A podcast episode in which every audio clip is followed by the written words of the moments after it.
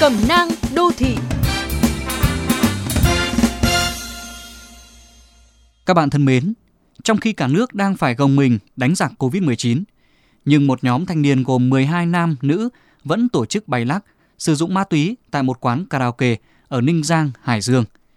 Bất chấp lệnh cấm tụ tập đông người để phòng chống dịch bệnh và chỉ đạo về việc dừng các hoạt động vui chơi giải trí.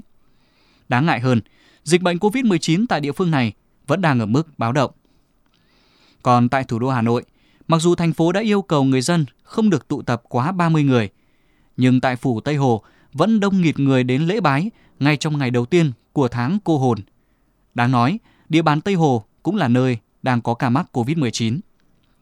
Mới đây nhất và cũng hot nhất đó là sự việc một phó chủ tịch phường ở thành phố Đông Hà, Quảng Trị đã thuộc diện F1 nhưng vẫn tổ chức sinh nhật trong khu cách ly.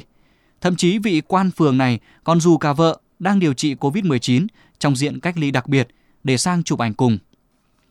Mặc dù cả ba vụ việc này đều được chính quyền sở tại xử lý theo mức độ vi phạm cụ thể và theo đặc thù dịch bệnh của từng địa phương. Tuy nhiên, phải khẳng định rằng tâm lý lơ là, chủ quan, thiếu hiểu biết, thậm chí là liều lĩnh coi thường tính mạng của bản thân và của cộng đồng trong việc phòng chống dịch bệnh của một bộ phận người dân là có thật. Điều này càng khiến cho dư luận xã hội cảm thấy bất an. Dân gian thường có câu, điếc không sợ súng. Nếu hiểu theo nghĩa đen, có nghĩa là người bị điếc thì tiếng súng không thể làm họ giật mình. Còn hiểu theo nghĩa bóng thì ý rằng người chưa biết sự việc đó hoặc chưa từng trải qua nỗi sợ hãi đó thì không biết sợ. Họ vẫn làm và không quan tâm tới hậu quả.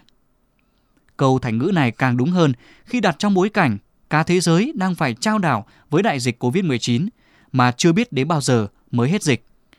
Còn ở Việt Nam thì từ trẻ con đến người già, ai ai cũng biết virus SARS-CoV-2 nguy hiểm đến tính mạng như thế nào. Và dù có là ai, thành phần xã hội nào cũng có thể bị nhiễm loại virus này nếu như không chấp hành các biện pháp phòng chống dịch bệnh của cơ quan chức năng, có tâm lý lơ là, coi thường dịch bệnh. Vì vậy, mọi người hãy nhớ, đừng có mà điếc, không sợ Covid nhé.